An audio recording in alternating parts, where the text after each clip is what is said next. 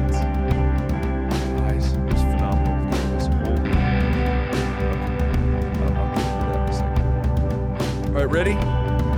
Ready? Three, two, one. Hey, everybody, Mike here with Bonnie and Tim. We are the Vox Podcast, and we are delighted that you would tune in, and we are delighted that um, uh, we get to play a part, small part in your life. We are um, in three different parts of the country, and so I always feel like I need to give a clothing update um, for everybody. Uh, today, Tim Stafford in, is in Auburn, California. It's been 140 freaking degrees there, not literally, but it feels that way. And today he is in a knit beanie and um, with a full beard. And so my first question for you, Tim, is why the why the beanie today, my friend? It's hot. It is August. It's summer. It Bonnie, actually, thank it's a little you. cool, and it was cool last night. And then I, in anticipation of this recording this morning, I opened all of my windows, and it was a little chilly in here. Well, and ladies and gentlemen, there you have it. Straight from Northern California, Tim Stafford. Now, Bonnie, Bonnie, uh, who was very daintily clearing her throat just a second ago, um, or daintily, I should say, is sporting a T-shirt that says "Big hair, big heart."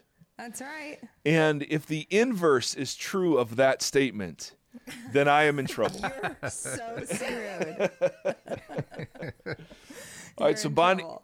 Bonnie, you've been in California, and little uh, that's been good. Little vacay, and um, so anyway, it's good to it's good to see you both. Um, we've had uh, a great week. We got we certainly got some feedback on um, last week's episode or last episode uh, on our on our um, our third attempt at trying to convey some information.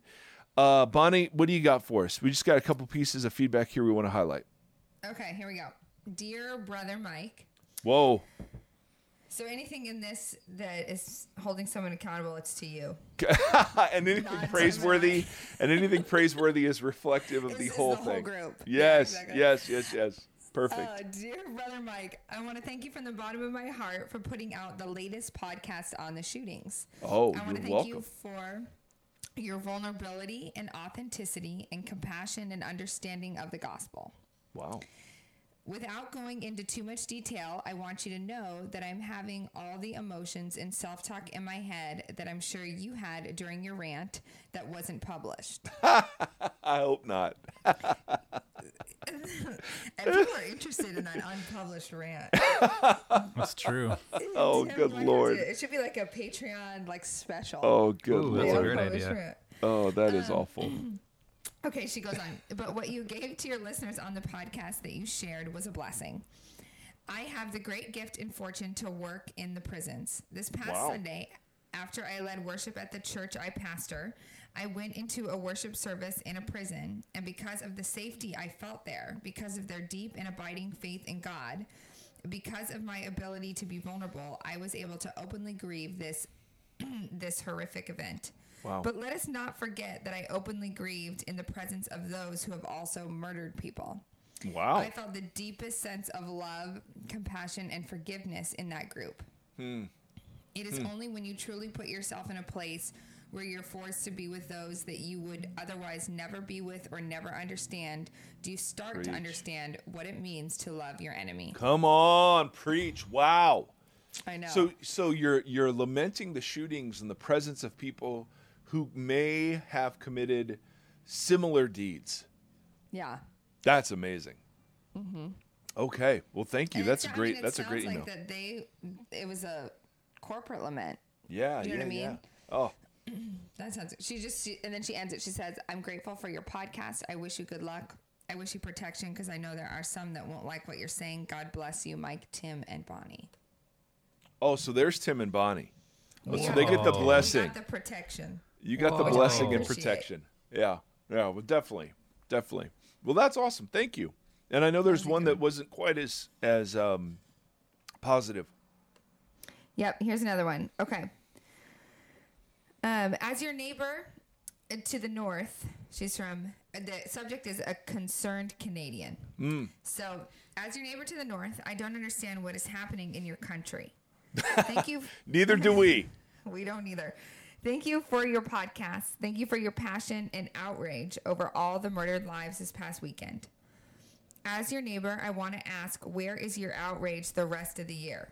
Chicago, oh. with a 2.7 million population, lost 530 people last year. My city in Canada, with a population of 1.5 million, only lost 17 people that year. Mm. We should all lament together over the image bearers destroyed by hate and violence. I can't help but wonder if those laments fall a tad insincere when they only come with breaking news. Oh, snap. Well, that one's definitely addressed to Tim and Bonnie. I, I feel like I feel like that one is just Tim and Bonnie. Well, that's a that's a great. First of all, I get that, and it certainly seems in times of tragedy that everyone gets on their soapboxes to make whatever point they want to Yeah. use. And so I never I would never want us to be opportunistic that way. For sure. And that's part of the reason why we deleted the previous two takes. Um, is that they were too hot takey. Um, and they weren't like constructive enough. So I hear you. Secondly, I, I think I am. I operate at a mild uh, well, not a mild, a very low boiling discontent with everything. So, so that doesn't mean we cover everything in the podcast. And just if we hit a topic because there's a, there's a national conversation happening, doesn't mean we're not outraged other times, right? I live in kind of a low grade grade outrage at many things, but for my own sanity and my walk with Christ, I've got to I've got to set those things aside at times. So I don't know that um, I don't know that focusing on a uh, national conversation or trying to enter in in a national conversation uh, is insincere. Um, I would just say if you judge us only on the hour of conversation we have about something, that's that's probably too narrow a too narrow a sample. You know what I'm saying? I think Yeah. I think there's there's a lot of uh, discontent out there about a lot of things, but like anything, I cannot live in a state of constant outrage. That is not how Jesus invites us to live. That does not pro- pro- that does not produce the best me. That does not produce the best family. That t- does not produce the best disciple. So, I don't know. That's good. I mean, that's a good thing to keep in mind. Yeah. Do you have thoughts? Um, well, you know who? Well, this is a good segue. So Tim Gombis got me onto the Enneagram. Oh, Have boy. you guys taken the Enneagram? Oh Nope. yes. Oh, you, Mike. What? Tim has it. Mike, what number are you? What would you guess, Bonnie? Uh, I don't know enough. Oh, okay. Unfortunately, I only Okay. know about my number. Well, what's your number? I'm a four. And, Which, and by the way, so is Tim. is that why you guys are best buds now? That's why we're best friends because we're both fours. Nice. What's a four? was- uh, it's the individualist. Okay. The um, but one of the things about fours, this is what I was gonna say, and Tim and I actually just talked about this, is that Oh boy. There we Let's go. clarify that there this we is go. Tim number two. if there is pain and suffering, some personality types, not just fours, can like take it on and internalize it. And it's that actually is one thing that causes will fuel uh, my depression and anxiety. So if I live in a constant state of lament or grieving or even outrage, I can't actually even function well, like for, and show up for myself or my kids or my. Do you know what I mean? Oh, that's so good. Yeah. Yes. Yeah. Tim, you're a four two just by Just by, By that fiat. description right there. Yeah, seriously. Wait, I want it, Mike. I want to know what number you are. Well, the one the one um, book that I read on it, I was going through with our Vox team, and we read just the descriptors for number eight, and they all So said that's you. Did you take the test? No, So you're a self-diagnosed eight. which Bonnie, is an you eight, which is an eight thing, which is an eight thing to do, right? It totally is. So, an eight, at least in this book, was called a challenger, and so I feel like I feel like uh, there's some of that in there. Yeah. Uh, fair. wings, I got wings for everything. I got wings for children. I got Wings wings, for days. I got wings for days. and and So does this restaurant in Ohio called Roosters. Man, they have good wings. But different different topic. So Bonnie, I'm glad. That's a great and that that's actually a great response to that. Is that yeah, you, for for some personality types you just not like it's physically you cannot live like that. Absolutely. I can't. I That's so can't. good. Yep. Um, okay, so you mentioned Gombis and your great friendship with him. Um, I so say? I know, seriously.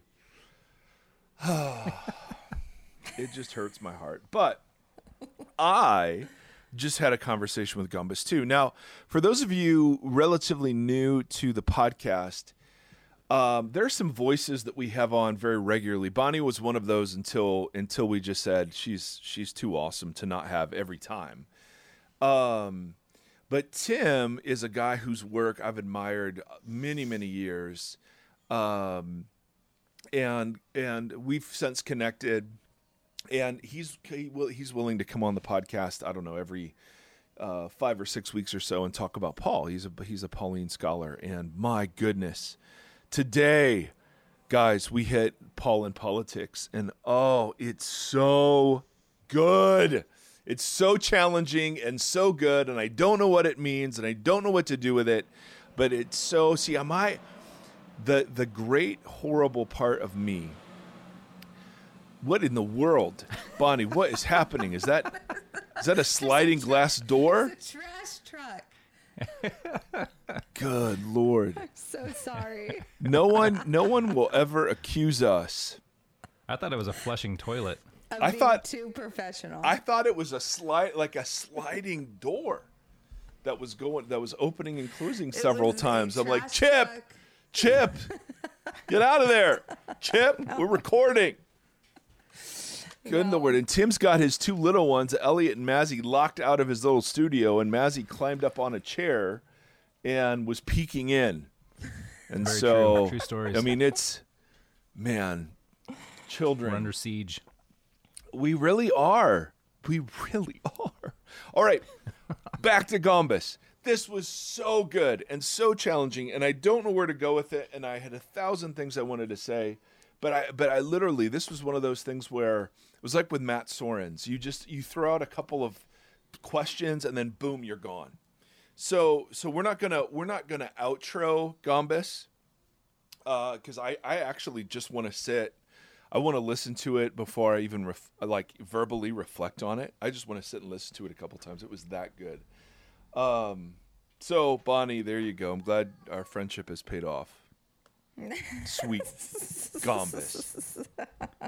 I feel like maybe I should be like there should be a little lament on my You're- part because I'm the only one that has no relationship with him. You are well. You share a name, and so so Seth he calls you Tim Staff. I don't No, know why. Seth and I have a great relationship. no, he likes I don't you. think Gombis can say that. That's very true. He uh, Sethi also likes Bonnie because she has a lot, a lot of hair, and I don't know if I'm you know on mine. this. I know, seriously, man, it's curling in the back. Um. Well, that's my truck. Um, my wife evidently hit my panic button, or Seth. So anyway, thank you, editing. All right, so that's all I got. You guys have anything? Do we need to remind anybody of anything? Um, we have. Do you know what? We have 400 reviews on iTunes. I could not believe it. Oh, that's So awesome. that's amazing. Thank you, we should we should pick one and send them something. Bonnie. Every idea you have is just more work for you, and so That's keep them coming. Okay, I will. We'll gonna also do. I also have. I also. I also have a couple. Well, let's yeah. Let's read it on air, Oh, and and then you know, and read a couple of them, and and then Okay. the first one to like respond to us gets a whatever, a Okay. gift. I don't know. I'll I don't know if that's a good gift idea. For the next one. Like a bagel. Okay. We also have, we're also gonna have a book giveaway again next week because I've got an interview with a guy, um, David Fitch, who who wrote a book called "The Church of Us versus Them." So sounds Oh, so cool. good. I know, right? So anyway, all that is said, we have so much coming. So thank you for reviewing. That's a great idea about the reviews, Bonnie. Um, thank you for subscribing. All that stuff like keeps us active in the iTunes algorithms, so it's really really important. And then we've got uh, several new Patreon supporters. If you go to our uh, Patreon page, Patreon is a kind of a crowdfunding uh, mechanism to support artists, and so you can like there are people working on record albums or books or like Bible translations, uh, like Kickstarter. Patreon's more for ongoing projects, and uh, and we have um, we have some supporters that support us financially, which is such a big deal to us. I mean, and it is because it does cost uh, money to actually run this thing in terms of equipment and time and tech and storage and all those sorts of things. Um, but if you go to our Patreon page, all of our reward tiers are Pearl Jam songs. And so, if for no other reason, just to see cheesily written up, loosely tied in Pearl Jam song reflections, I think that's reason enough. So, anyway, you're an amazing community. Thank you for um, emailing us and all the feedback. We love it. So, friends, enjoy this interview with Mr. Gombis, and we will talk to you later. Bye.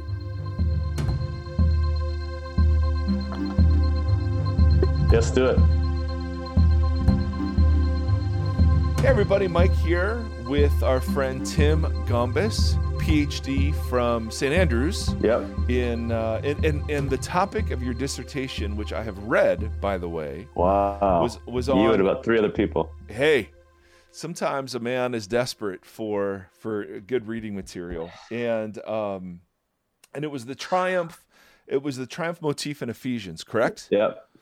And um and I don't know why I brought that up except to say so Tim Tim is has joined us on a couple other podcasts. Those episodes, by the way, those previous Tim episodes are uh, among our most popular. So I encourage you to check those out if you're just getting to know uh, Tim Gombis. Um, what's your what's your blog? Faith Uh, improvised. Yes, Faith Improvised, which even that title will tell you a whole lot about how he understands uh, the scriptures and our our role in working them out today. So Tim, thank you again for Yeah. joining us.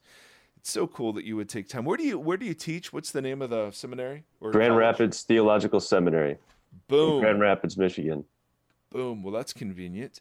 Um, and then and then what are you going to teach this fall? What do you have this fall coming up? This fall, I'm doing uh, a basic hermeneutics class uh, that I team teach with my Old Testament colleague. Ooh. And um, I'm teaching a class on Romans, Ooh. and I'm teaching on um, uh, Introduction to Exegesis, which is uh, the first of our three Greek exegesis courses, and that covers Paul's letters. Dang. So be deep in Paul's theology and exegesis of Colossians uh, all this fall, which will be a total Wow. blast. What, Yeah. what what are the textbooks you use for Romans? We just had um, Romans Disarmed, the Cat Oh, yeah. and Walsh. We just had Got them on right our here. on our. Have you read it yet? No, Okay. no, I haven't gotten into it. Uh, Colossians Remixed was um, one of those books that just blew my mind Yeah. and loved it. Couldn't get enough of it, and um, uh, was waiting for the. I knew this they were coming out with this book for uh, some time, and just it's it took 10 them a while years. to get. Yeah, and uh, I'm I'm eager to get into it. The problem is my stack of books is just it's overpowering. But yeah. I use just uh, for that for that class. I use um, uh, let's see here Frank Matera's commentary in the Baker series, the um, the Paideia series, which is a really solid textbook kind of a commentary. Hmm. I, I use. Um, I actually have students do a little project on justification using uh, Tom Wright's book Justification nice. and reading that along with Michael Gorman's book, uh, "Inhabiting the Cruciform yeah. God," yeah. which is is there's to my mind there's no better statement of the of the nature of justification of Paul than that book. But I like to have them read those two together, um, and then uh, the name Katherine Grieb's book Hmm. called um, oh boy Oh, that's all right. If you don't know off the top of your head, it's all right. so the, the subtitle is the narrative defense of God's righteousness, which is a really solid um, Ooh. exposition of sort of the uh, apocalyptic take on Romans, but you know, it, her own independent reading. I think it's I think it's a great book. So, um, so we had uh, Sylvia and Brian on, Cool. and th- it'll be just as provocative, if not more so, than Colossians. Yeah, that's awesome. Was. It's very much a socioeconomic, anti-imperial reading, and uh, of Romans. And then McKnight just came out with reading reading Romans backwards. Yeah, yeah, Um, so anyway, I mean Romans, big big stuff, and that'll be worth that. You know what? That's a conversation we need to have in the future. sure. Uh, that's really juicy stuff. All right. But I thought today, my friend, we would talk politics. Sure. Uh, we are recording this um, uh, a week or so after these tragic shootings in, in Dayton and in El Paso. And, um, you know, the, the political, the temperature of the country is pretty hot. Uh, and and some of the work you've done on your blog was really helpful in in some conversations we've had earlier on the podcast about politics. So I'd love to just I'd love to just tackle sort of Paul and politics a little bit from your perspective, and uh, take it any any way you want to go with it. But when we start with politics, um, where where I want to get to is I, I want to ultimately get to how is it that Paul would if he were writing today, and again we're guessing, but uh, it, but some improvisations are better than others, right? Some guesses are better than others. Um, how would he encourage us to be political? So let's start. Let's start with first of all, what, what how would you define politics in its relationship to faith? Yeah, great question. Uh, um, let's see here. Um, Paul's gospel uh, is political, thoroughly and totally and only. Mm. It's there, there's there's nothing about Paul and uh, his exposition of the gospel that is not political. It's all politics. Um, so We'll, let, we'll um, explore that in a second. Yeah, so I'll, I mean, though, here's how I would unpack that. Um, the statement "Jesus Christ is Lord" is a is only a political statement. Mm. Um, lordship is um, is rulership, and the uh, the office and the function of of a lord of of the Jesus's cosmic lordship is rule, Mm. and um, uh, salvation entails or salvation is being grabbed out of this present evil age and being baptized into the body of Christ, that is the church, which is the body politic of Jesus. Hmm. So to be to be Christian is to be in a social body that is that has an organized way of life under the rulership of the Lord Christ. And that that's a that's a political reality from beginning to end. Hmm. Um, and unfortunately, in um, in our contemporary context, I mean, we are we are uh, two thousand years almost down the road of having a thoroughly internalized faith. Hmm. So, uh, being Christian only has to do with my heart, my motives, my mind. I educate my mind with doctrine. I, I work on my heart with affections, but the faith doesn't have any implications outside of you know the parameters of my body. Mm. Um, and I only go to church to kind of learn about how to uh, educate my mind and affect my affections, or, or inform my affections or shape them. Um, that's a distortion of the New Testament faith. So um, faith in Paul is better in my mind, to my mind, and I I'm not uh, unusual here. Matt Matt Bates has a great new uh, two great books on this Yes. about faith as loyalty. Yeah. So um, faith in Christ or faithfulness to Christ or loyalty to Christ um, has everything to do with allegiance uh, to this body and to its Lord, which is completely political. Hmm. So politics has to do with you know organized life under rulership, and um, uh, that's why I say that you know Paul's way of thinking is political from beginning to end. right because we hear I'm, I'm sorry let me jump in for a second Yeah. because we hear political and we've been so discipled to hear that a certain way and i think you're using it in a much different way you're using yeah, it just totally. organization under rulership Yeah. Um, and and that happens everywhere in homes. Homes Yeah. are then political entities, right? Churches would be political entities, Yeah. right? But we hear yeah. In we hear towns and states and countries. Yes, yes, yes, yes, yes. And and, and ecclesia, right? That was a, that was uh, an original word, Yeah. uh, or a political word originally, correct? Sure. Yeah, an assembly of people. And uh, the church was conceived of as a distinct political entity that was uh, was sort of separate from. Um, I mean, Scripture gives us the word holy, Mm. which we've made into uh, purity or um, sexual purity or sort of behavioral purity. But holiness has to do with distinction from. So we are a holy people, which is again going back to Israel scriptures, a, a political reality. This is a distinct people that cannot be captured by any other loyalty to some other entity, whether that's um, a nation or a state or a, a local body or whatever. Uh, God's holy people are loyal to their only Lord and uh, are obedient to the way of life that He calls them to. Mhm. Unfortunately, politics in our culture is uh, is our talk about politics is really perverted. So we imagine politics to be um, loyalty to this or that party, uh, Mhm. this or that party that is trying to grab for influence or power or uh, control of the levers of uh, the nation's government um, to determine the course of our nation's history. Um, and you know, w- we are all the inheritors and victims of ideologies that have been foisted upon us. Espe- I mean, going all the way back to um, uh, John Winthrop in the uh, late 1400s, uh, that things got off course right from the start.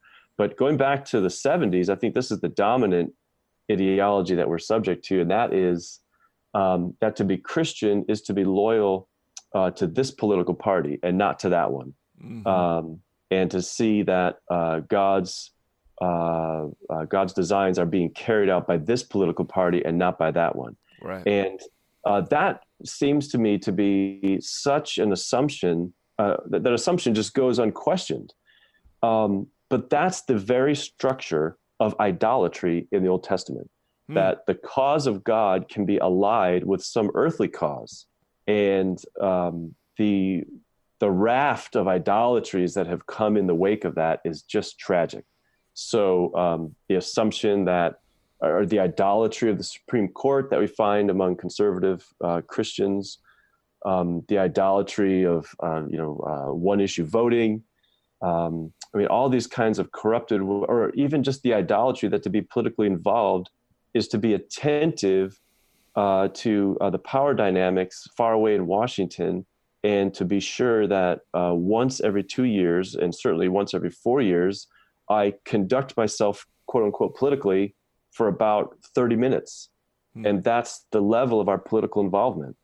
Uh, whereas for Paul, politics is is a way of life. It's it's being Christian. It's my uh, behavior in a political entity called the church. It's my um, my behavior as or our behavior as a gathered body within the wider polis or city or uh, community that surrounds our church. Mhm. Um, it's just that politics for being Christian is is so counterintuitive. It's so, um, in fact, I think that almost every American will feel this. Um, it's so backward and so insulting, and it, when you start thinking about Paul's politics, it raises nothing but questions. I mean, it just it, it throws up in the air everything. Because here's where it starts. Paul's politics starts with political suicide, Hmm. the cross, Mhm. which was a political tool of uh, repression of uh, you know marginalized people. It was a, a political tool of threat by the empire. I mean, crosses were hung on by highways so that everybody would see a visual presentation of Roman power. Like we own you, we dominate you. You have you're you're nobody and you're nothing. We could hang you up on one of these uh, at a, on a whim. Yeah. And Yeah. so when Jesus, uh, you know, calls disciples to get up on their cross, that is that's a call to an entirely different sort of political conduct. Mm. In fact, it is so threatening that Peter takes Jesus aside and says, "That's that's no way to get things done. What are you talking about? I didn't. We didn't sign up for a, a movement to go to Jerusalem and uh, just lose. We signed up for a thing where we're going to Jerusalem to bring in God's purposes. Mm-hmm. And Jesus, of course, has heard that very same kind of temptation at the beginning of his ministry. Um, and so the, the temptation, remember, at the beginning of the gospel, Satan does not tempt Jesus to not be the Messiah. He Right. tempts him, he tempts him to be the Messiah through power. Yeah. And so when Jesus hears Peter uh, question his mission, he calls him Satan. Mhm. And then uh, all four Gospels, well, certainly Matthew, Mark, and Luke, and John's slightly different here, um, but uh, Matthew, Mark, and Luke present Jesus as ascending his throne by getting up on the cross. That's Hmm. that's the place from which he rules. And Paul, um, knowing that that gospel narrative, uh, starts everything with the cross. Mhm. Um, the cross is God's identity. The cross is Jesus's identity. It's the identity of every disciple. And so um, we are a political entity claimed by the cross, which means we cannot be um, aligning ourselves with any other entity seeking power. That's that's the thing that is the greatest threat to us. Mhm. We are we are about power surrender. We are about privilege uh, surrender. We are about self-giving love and self-expenditure, and that's the political. Um, that is our politics, and that's our political posture, and it's our political mode. It's the way that we are involved in the wider political entity outside the walls of our, our gathered community, um, which in all of uh, so you asked me uh, what would Paul have to say to our situation. I think he'd have a lot to say, uh, even regarding our conversation uh, before we started recording. Hmm. It would sound a lot like First Corinthians, um, First and Second Corinthians, because that's um, a community that is absorbed in quest for power and prestige, and and rights assertion, that sort of foreshadows American culture. I mean, Mhm. I was raised, I think we all were, with this narrative of um, having certain rights. Uh, I am someone significant. I'm a my vote matters. I have rights, and to to be told uh, to gain entrance into this new political entity, you have to give up everything. You lose everything. You renounce everything by starting. You know that's Mm. the starting point. Mhm. So that makes being Christian and being American a very complicated thing. I always thought this was the most natural fit. I was taught that, you know, this is Christian nation and you know, this is the most natural fit. Uh, you know, Christians in China struggle obviously, but or in other parts of the world, but we're the ones that sort of have it right. Well, I've found that understanding Paul's theology of the cross and you know working through Mark, it just devastated my theology Hmm. and my whole my set of ideologies. Um, I found that being American and being Christian is is tremendously complicated Hmm. um, because we're we're these are narratives that are moving in different directions. It's not it's not bad to be American. It's not. I'm not saying anything anti-American. It's just far more complex that Hmm. relationship. because we're we're asked for input on the direction of how this Sure. thing runs, right? It, it, or Yeah. do you, or, and or is it that um, that that very same freedom that we sort of boast about uh, uh, is is tempting uh, to us to abuse in ways that just other cultures aren't tempted with? Yeah, I'm thinking mainly of um, uh, uh, the notions that the, um, our larger political situation fosters in us um, a desire to uh, contest, a des- Mm. desire to fight, a, a desire Mm. to um, agitate for power. Um, like I, I- I'm thinking about messages that we receive um, from cable news, and there, you know, there are dominant cable news channels that are um, uh, uh, that you know largely white male Christian people listen to, and the voice, the constant narrative that is spun by some cable news channels and a lot of other voices is uh, things are changing, and they're trying to take your stuff away. They're, Yeah. they're, they're, they're coming for your stuff. Liberals, Democrats, you know these these those people, these people, immigrants are running amok, and all this kind of stuff. Um, and so what that does is it forces us into these kind of self-protective, defensive postures where I'm guarding my stuff. Uh, I want to keep you away from my stuff. Um, and it kind of forces us into these closed down sort of postures. Whereas for the, the uh, and, and, I'll be insisting on my rights. I have the mm-hmm. right to mm-hmm. my stuff. Mm-hmm. Get the That's government right. off my back. These kinds of things. Um, and we forget that our fundamental identity is a people that have renounced the rights to our stuff. In fact, we don't even say our. Uh, this is the political. Um, Come on. Subversive character of Thanksgiving. When uh, all these times in Paul's letters, when he, he talks about giving thanks, that's a politically subversive act where we are naming the stuff that we have as gift from God and not ours. Hmm. So, so at any point, um, my stuff can be used by uh, the political entity that I belong to, that is the church. Um, if there's someone that needs my stuff, um, I mean that, that's a radically different political posture where I'm living with when I'm living with open hands and I'm actually on the lookout for people who are um, suffering in ways that I'm not suffering. That's a different posture than me insisting on my rights, me looking out, you know, uh, for people who are threatening to me and pushing them off and pushing them away. Um, you know, thinking about guarding my stuff or I don't know, even just using weaponry to keep people away that are dangerous. If mm-hmm. I'm a person that is dead to this world and alive to the next, I simply cannot adopt those kind of postures. That that's what I'm saying about like what runs antithetical to how Paul configures things. I mean, I'll just give you one other example. In 1 Corinthians 8 to 10, uh, Paul talks about uh, specifically about rights renunciation. Hmm. Uh, that's that's so not anti-American, but counter to what we're taught. Mm-hmm. He had he could mm-hmm. assert his rights, but that's just not what you do as a Christian. Right. So he's saying to the Corinthians, uh, all this assertion of rights, like I've got the right to do this, that's just not what Christians say. So that's that's fundamentally problematic. Hmm. So, like I said, I know that that raises all kinds of questions for like, mm-hmm. well, then how do we do this? Right. Well, that's I think that we need to be unsettled. that's the beginning of faith improvised. That's is it. That, is that no? Absolutely. So, so let's let's push this a little bit. I mean, Tim, this is such great thought provoking stuff, man. Thank you. Um, so let's say I'm somebody who cares passionately about the rights of immigrants Sure. And I'm seeing what's happening on um, on our borders, and that people aren't being treated treated with dignity. All right. Yeah. So I'm angry.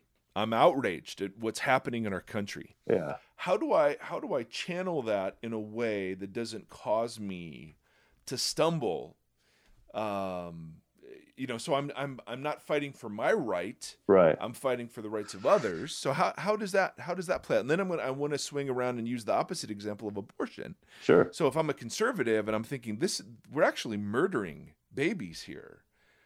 Right? I mean Yeah.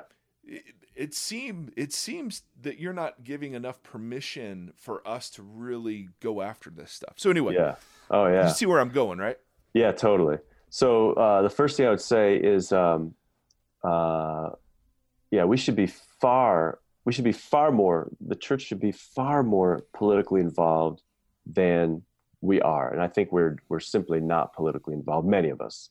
Okay, hold on, hold on, hold on. Yeah, go, go, go, go. Okay, okay. By you, political you involvement, what I mean is um, understanding and owning our, our, our identity as uh, the community claimed by, defined by, oriented by, determined by, shaped by the cross, and then thinking about um, uh, strategizing from there, and then taking action oriented by the cross. Hmm. So what that means is, um, uh, so for my community, uh, you know, which is largely privileged uh, white folks, uh, we have resources, we have materials, and we have a voice.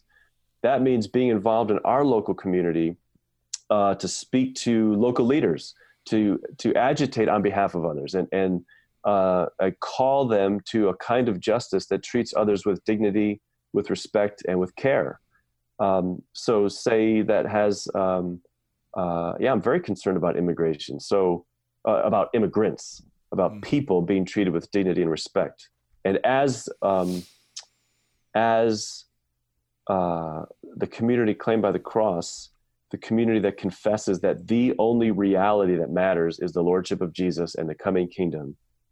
Um, that um, that confession does, is not anti-American, but it radically marginalizes, it radically relativizes mm. the reality of a fiction that we call America. Hmm. So this place was not always called America. We now call it that, and we have a bunch of rules that we've made up uh, that protect people with stuff. And so um, we we can be involved to change things in ways that um, uh, people who are uh, vulnerable are treated well. So we can use our voice. We can donate to uh, relief efforts. We can be uh, agitating with our elected representatives and be speaking prophetically to people in power to bring about change so that um, whether that's immigration reform or whether that's uh, taking in immigrant families. Also, we can be politically involved. Uh, there's where I live. There are uh, there's a massive Hispanic uh, population. Uh, we can be involved with uh, church leaders and finding out. I mean, these are communities that are hunkered down and frightened right now, mm-hmm. um, and so we can be involved in providing hospitality, looking out for needs that need to be met. Um, where are people frightened and living in fear and in need? and uh, how can we be involved in service opportunities um, uh, to provide help and to have solidarity with people who are suffering so, so political involvement as the church and and um, uh, in, in those very ways yeah so if i am a jesus follower and my Jesus following leads me to believe that we don't do a good enough job taking care of our own people. And um, that that our resources are stretched very very thin and and we should have a much more restrictive immigration policy or a wall or whatever it is how do you then arbitrate those two and and, and they're agitating on behalf of the wall um, and you're agitating on behalf of eh, and again this is a false dichotomy in the sense that if you're a true jesus follower you'd still want everything done with dignity and honoring the Imago Dei in every person. But I'm trying to set up a, a conflict between two Jesus followers, like we have all over Facebook, and and then how would how would the community you're describing arbitrate or uh, discuss those differences? Yeah, um, let's see. I'm not sure how we would discuss those, but I mean, here's how I think about it. Um, um, as a as a Jesus follower, uh, let's see here. I don't know that I can say something like we don't do enough for our people. I mean, who who are our people? No, I understand, uh, but I'm just saying there are sincere Jesus followers who are who sure. are who are um, agitating on behalf of whatever tighter immigration laws. They broke the law. Then they're quoting Romans yeah. 13, which we'll get to. Um, and they're saying, "Hey, we we respect the laws of the land." Blah blah blah blah blah blah blah uh, what seems to happen in these sorts of scenarios is because we've been discipled into this political binary. Um, there isn't yeah. there isn't another way. So so I guess I'm asking the question: What happens in the the the community of Jesus when the lordship of Jesus leads people to different political convictions, and then they begin to agitate on behalf of those?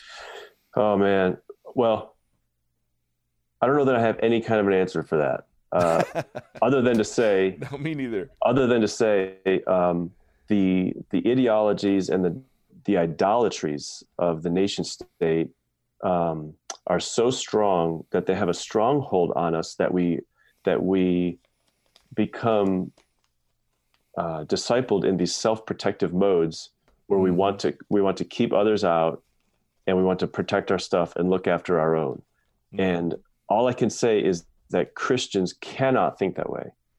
So when I when I person this is where I'm personally at right now. When I run across Christians who are stuck in those modes of thought, I'm just baffled, like, or I'm grieved. I um, because this is the result of largely the American church not understanding um, our identity and our destiny. Uh, we are the people who have already renounced our prerogative to protect our stuff, to look after. Uh, well, I, let me get back to that. To look after our own. That is such. That's fundamental. Hmm. We're the people, we're also the people who are going to inherit the earth in the end. And if hmm. we agitate, uh, the meek will inherit the earth in the end. That is, the ones who live with open hands, the ones who um, live with deference and uh, by sharing and by looking out for the poor and the marginalized. And a lot of these folks are that. And so, if we live in self protective modes, we give up any kind of confidence that we will inherit the, the earth in the end with Christ. Mm-hmm. Those kind of behaviors simply run counter to Christian identity. So, I don't know what to do. If people in my church were adopting those modes, I, I just, I grieve. I don't know what to do to, other than to identify that way of thinking as, um, as uh, counter to the way of Christ. Hmm. Um, now, uh, I simply cannot say something like um, looking after our own people. Um, if if that means um, serving the needs of the people in my gathered community uh, of Jesus followers, yeah, that's for sure the case. But also, our gathered community is a people who have already renounced their rights to their stuff and they they serve the needs of the people beyond their borders, hmm. and they um, we are people who are bound by uh, this new political entity, and that political entity has um, is not bound by the political entity and the fictions that are attendant to it, called America. So, people in my community, um, like this, you know, this my white neighbor. The, I live in a largely white neighborhood. Um, I am not bound to a white American any more than I'm bound uh, to um, a Mexican person. I mean, as a Christian, I am on a cross and my life is given to the Lord Jesus so that I am given along with Christ to my neighbor and to my distant neighbor. So there's mm-hmm. no distinction. So I can't look at a fellow American and say, well, you are, we have more of a bond than somebody else. Mm-hmm. So I, I understand the impulses of wanting to sort of build and protect, build a wall and protect our stuff. Um, that that just runs counter to to my identity as a Christian. But you still have locks on your doors. Oh so yeah, the, sure. So so the yeah, I do personally. Go. Yeah. Yeah, sure. That's why I, I uh, I'm all in favor of having these discussions of a saner uh, immigration reform. Um, uh, my own.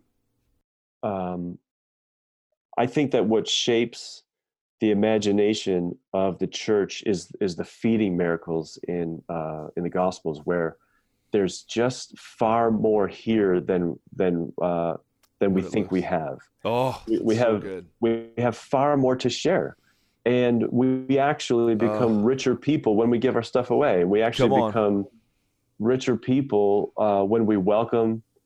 And um, in Matthew, is it 25? The sheep and the goats Jesus says that we as a Christian church will be judged on the basis of whether or not we have welcomed the foreigner.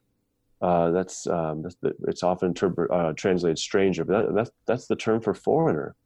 Hmm. So um, I understand our evangelical culture thoroughly, and I saw this study, uh, this recent study that of all demographic groups in the United States, evangelical Christians are the least likely to be welcoming to immigrants. I just thought that's that will show up at the day of Christ. Hmm. I mean, that's if that's the basis on which Jesus will judge, that's gonna be frightening. um, so, I mean, as far as specific policies, Mike, I mean, I'm just no, I'm no, a no, neophyte here, and I'm yeah, like, I'm like, I'm grappling with a lot of like um, friends that are. Uh, I've got a good friend in Ohio. Oh, yeah, your neighborhood that um, has been agitating for immigration reform and i'm just trying to think like christian political impulses move in a different direction than self-protection because mm-hmm. it starts with the cross which is the ultimate sign of self-surrender mm-hmm, mm-hmm. so so let's talk no i love i dude this is so good talk briefly about how mark has informed this your study of mark in other words like we see Paul reflecting a lot on the cross, but in Jesus's in in the way the Gospels portray Jesus, um, it's not a, a clear as maybe as connection as it would be from Paul. So I'd love to hear some of your what Mark has done to spur this on as well. Yeah, totally. Um, in Mark, uh, let's see here. Um, let's uh, Mark four one to twenty is just the most interesting uh, set of parables. Hmm. That's the parable of the sower, and Jesus has a lot to say Right. there. And um, I've always heard sermons on that. I've, I probably have given some uh, where those four soils are uh, exhortative. Like these are the kinds of this is the kind of person you can be. Don't be this person. Don't be this one or this one, but be this one. Hmm. Uh, and it turns out that uh, Mark four one to twenty is not. There's no exhortations there, which is really really interesting. That Mark four one to twenty is a preview of what we're going to find in the rest of Mark. And in the rest of Mark, Oh, nice.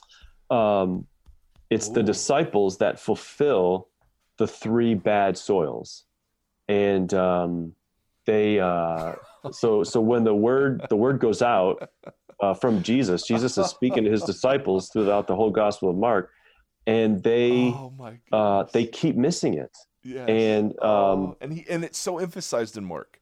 His Oh, yeah. frustration with them. oh, Oh, constantly. And he keeps telling yeah and he keeps telling them shut up. Don't tell anybody about me. Keep this quiet.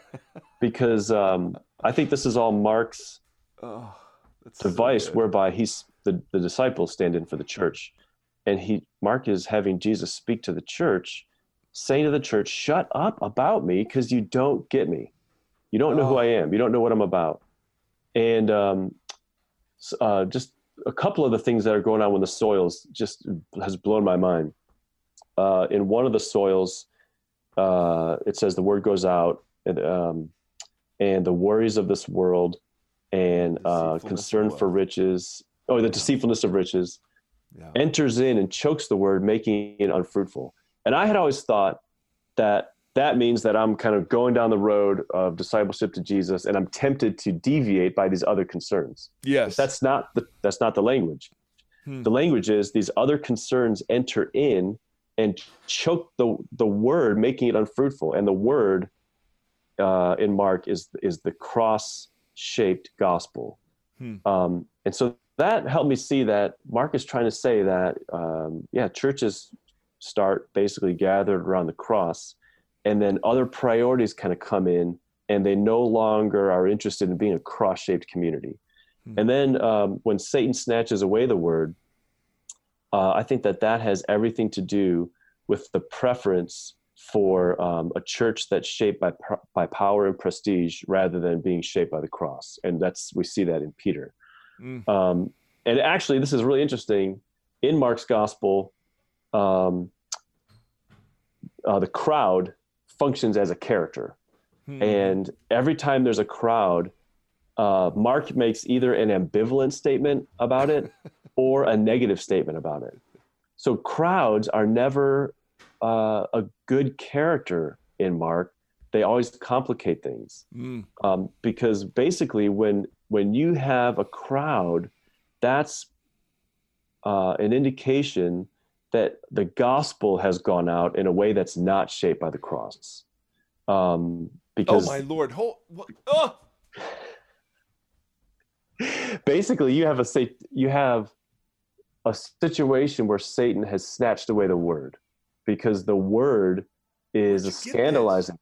Where did you get this? Uh, there's got to be some other people that talk like this. Oh my I lord! I've never, I have never heard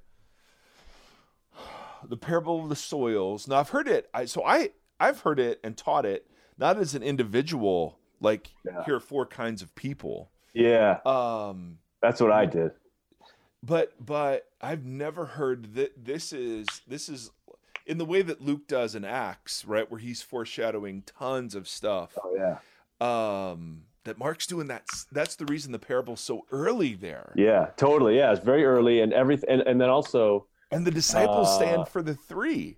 Oh yeah. my word! and then the fourth soil is all these characters that pop up that are The, the obviously just- centurion at the yes, cross. this, he's the he's kind of the He's yeah the the, apex. Yes. um, there's the there's the woman with the issue of blood. There's a the Syrophoenician woman. There's the woman in Mark 14 who anoints Jesus' head, and then the centurion. All these characters that are obvious outsiders, obvious unclean people, and yet they're the ones uh, where the seed bears fruit. Well, and he even says it. He even says, "I've not found such great faith in Israel." Yeah. After the centurion's Yeah. servant is healed. So oh um, my goodness. Okay, I'm sorry. Mark four just shook me up. I'll just say it that way. Um, and then getting to Peter, um, where Peter And Mark, and- and yeah. and then understanding the situation that the disciples want more than anything the removal of the Romans. So they so basically Judea, Jerusalem is wrapped up in a culture war and they want to win the cult they want to get these unclean Romans off their land and they want to accomplish God's purposes. And when Jesus says that these purposes are going to be accomplished by political death, Mhm. that's the objection to that is satanic Mhm. um, Mhm. which just when you that that just is shocking. And um, jesus says that anybody who stumbles at his words uh, will not be claimed by the son of man in the end. I mean that's Oh, serious. This has got to be the thing that defines his people. Yeah. and then all the way up until the end i never saw this until recently uh, that uh, mark uh, 14 and 15 or especially chapter 15 is a coronation yes. that it, it's it's a Yes. subversive coronation where Jesus Yeah. is being proclaimed king by the, the soldiers and being crowned and then beaten, and then when he ascends to the throne, um, that takes the form of the cross. yeah. So if Jesus's gathered people are ruled uh, by a Lord on a cross, and they're called to take up their crosses and follow Him on the way to the cross, then the cross thoroughly shapes um, the political dynamic of the kingdom of God, which is overseen by one who rules from a cross.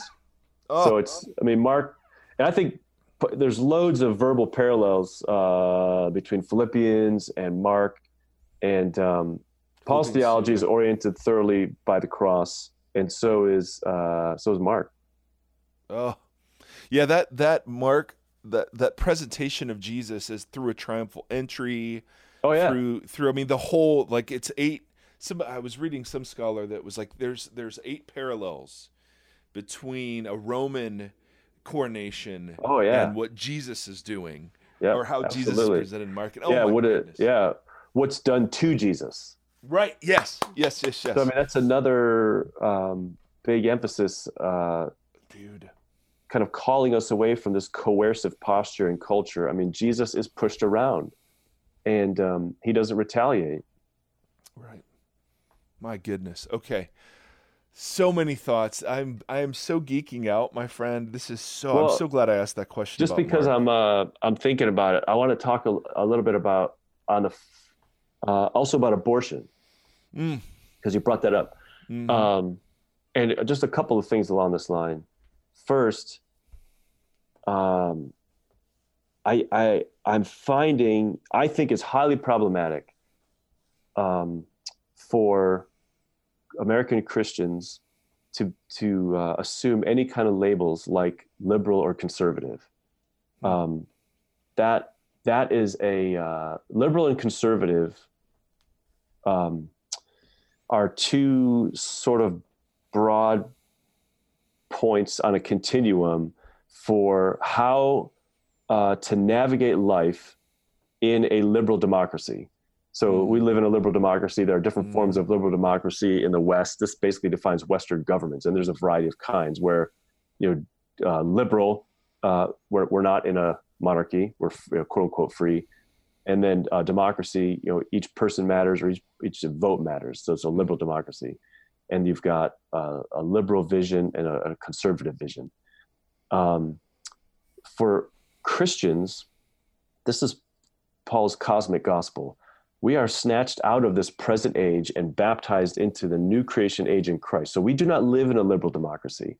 So um, how we think about being Christian cannot be shaped by these terms liberal and conservative.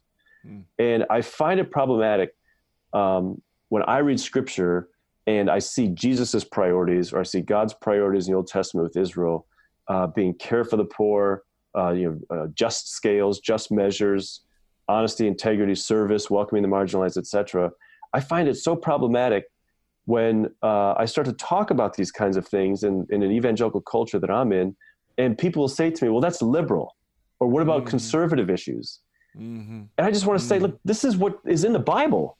This, this is not liberal or conservative. Um, that's another way that the politics of Jesus has been hijacked by a political vision that comes from our world. Do you know what I'm saying? Mm-hmm. Um, Absolutely. so, but so anyway, I, I don't. I think that uh, liberal and conservative do not have any place in thinking about uh, being Christian or a Christian conception of how we look out on culture. Um, and they're very unhelpful when we talk about liberal Christians or conservative Christians because I don't even know what that means. It does not make any kind of sense. Christians Yeah. in, cannot be conservative because if I am a part of a body of people that God is always transforming by his spirit, I cannot insist on always staying the same. I cannot cons- insist on, on wanting to stop change Hmm. because I want transformation. And I can't be liberal, that is, I can't demand freedom because I'm a person on a cross. So it's those terms just, I don't know, if we're talking about politics, I just I think those terms have got to go. Not only that, but uh, if I identify myself as conservative or liberal um, rather than just Christian, then if uh, if a policy position or if a person or a news outlet or anything that's liberal or conservative, if if um, uh, I'll end up being defensive of them in some way or other because I want to Mm. say, well, no, you don't understand Mhm. and, and I, I, that will make me not a good listener. I won't be able to receive good conversation with another person effectively if I'm if I'm in a defensive posture. Mhm. Um, as Christians, we have nothing to defend. We've already lost everything, and we've been promised everything. So nobody can take anything away from me. I don't have anything, and nobody can give me anything more than I'm going to receive because I'm going to receive everything in the end. Hmm. So that makes us available to being friends of everybody. Mhm. Um, but when it does, when it comes to abortion, uh, I do think it's helpful historically to discern that um, political, um, basically the you know the moral majority back in the early '70s decided uh, to to um, uh, highlight this issue and to blow up this issue to rally uh, conservative white Christians behind the Republican Party and um, uh, to mobilize you know huge voting blocks uh, to help Republicans gain power and um, uh, to insist on uh, uh, a, a kind of a moral vision that they can impose on the rest of the country. I think it's important to recognize that that's sort of what's happened with that issue. Mhm. Um, and I say that because I think it's important to see that uh, when Christians default to a, uh, to loyalty to the Republican Party because of their stance on abortion, that is part of a package of uh, uh, ushering in conservative judges into this into uh, federal courts and uh, conservative judges onto the Supreme Court that has resulted in um, crushing oppression for many communities of color. Uh, so those very same judges in courts and those very same, um, yeah, those very same judges in courts are the very same ones um, most resistant to or blocking voting rights uh, for African Americans and um, uh, raising the bar uh, uh, uh, for um, what's required of voting and um, disenfranchising a lot of our brothers and sisters in Christ. So just to recognize that this issue has resulted in the fracturing of uh, white and black historic uh, Christian communities in America. So something's wrong. Hmm. Now, as we um, as we think about being politically involved, uh, uh, and as we envision um, political agitation and involvement as as the body of Christ, I think it is essential that we maintain our identity and not ally ourselves uh, with any other earthly entity, seeing the salvation or seeing uh, hope and salvation in terms of like the Supreme Court or in terms of government coercive power. And I think that churches uh, would do well to analyze how um, uh, uh, women uh, choose abortion because of economic pressures, economic difficulties, and um, put ourselves at the disposal of people considering abortions and offer them all kinds of uh, help and um, Mhm. assistance and aid and putting ourselves out there uh, to adopt children and um, Yeah. and, and welcome them into our homes. Um, but I think what's unfortunate is that uh, the heat has been turned up so high that, um, in fact, this came up in the last election where um, some candidates were talking about punishing women who have had abortions. Mm-hmm. Um, when you see Jesus encountering broken down and beaten down sinners in the New Testament, I mean, he joins them in brokenness and offers compassion and care. And I think we've got to be careful of our rhetoric that we become um, a political entity that offers rest and hope and hospitality and care and comfort and uh, to grieve with women who have had abortions. Um, and we offer a lot of hope and promise for people who are considering abortions. Hmm. Um, unfortunately, I, when we think about abortion in America, we think typically that the hope and promise um, is offered by laws and by the Supreme Court. Um, no matter what laws are passed, uh, the number of abortions probably is not going to go down. Um, they may be more dangerous. I'm not saying that uh, uh um, I'm envisioning that as a terrible thing, um, but if we really want to be involved in um, uh, rescuing the unborn and helping mothers who are in desperate situations, I think it's important that we do so from our identity as the church and hmm. envisioning creative political activity that offers hope, offers promise, and does so at the cost of ourselves, putting ourselves on the line hmm. and um, offering those kind of invitations. Oh, yes. And that's not yeah. a conservative or liberal thing. That's just being concerned to look out for people. yes, yes. Oh, I hear all the voices. Okay, Tim, I'm going to honor your time. This is so good.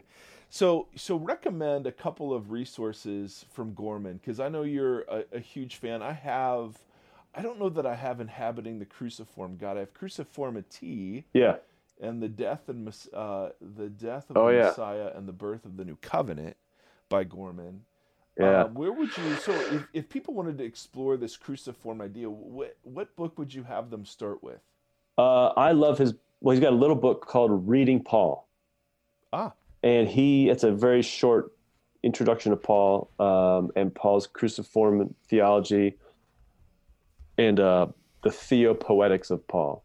Mm. Um, brilliant little book.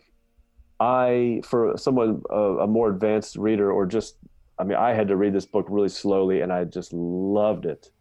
Uh, Inhabiting the Cruciform God is is just one of my all time favorites.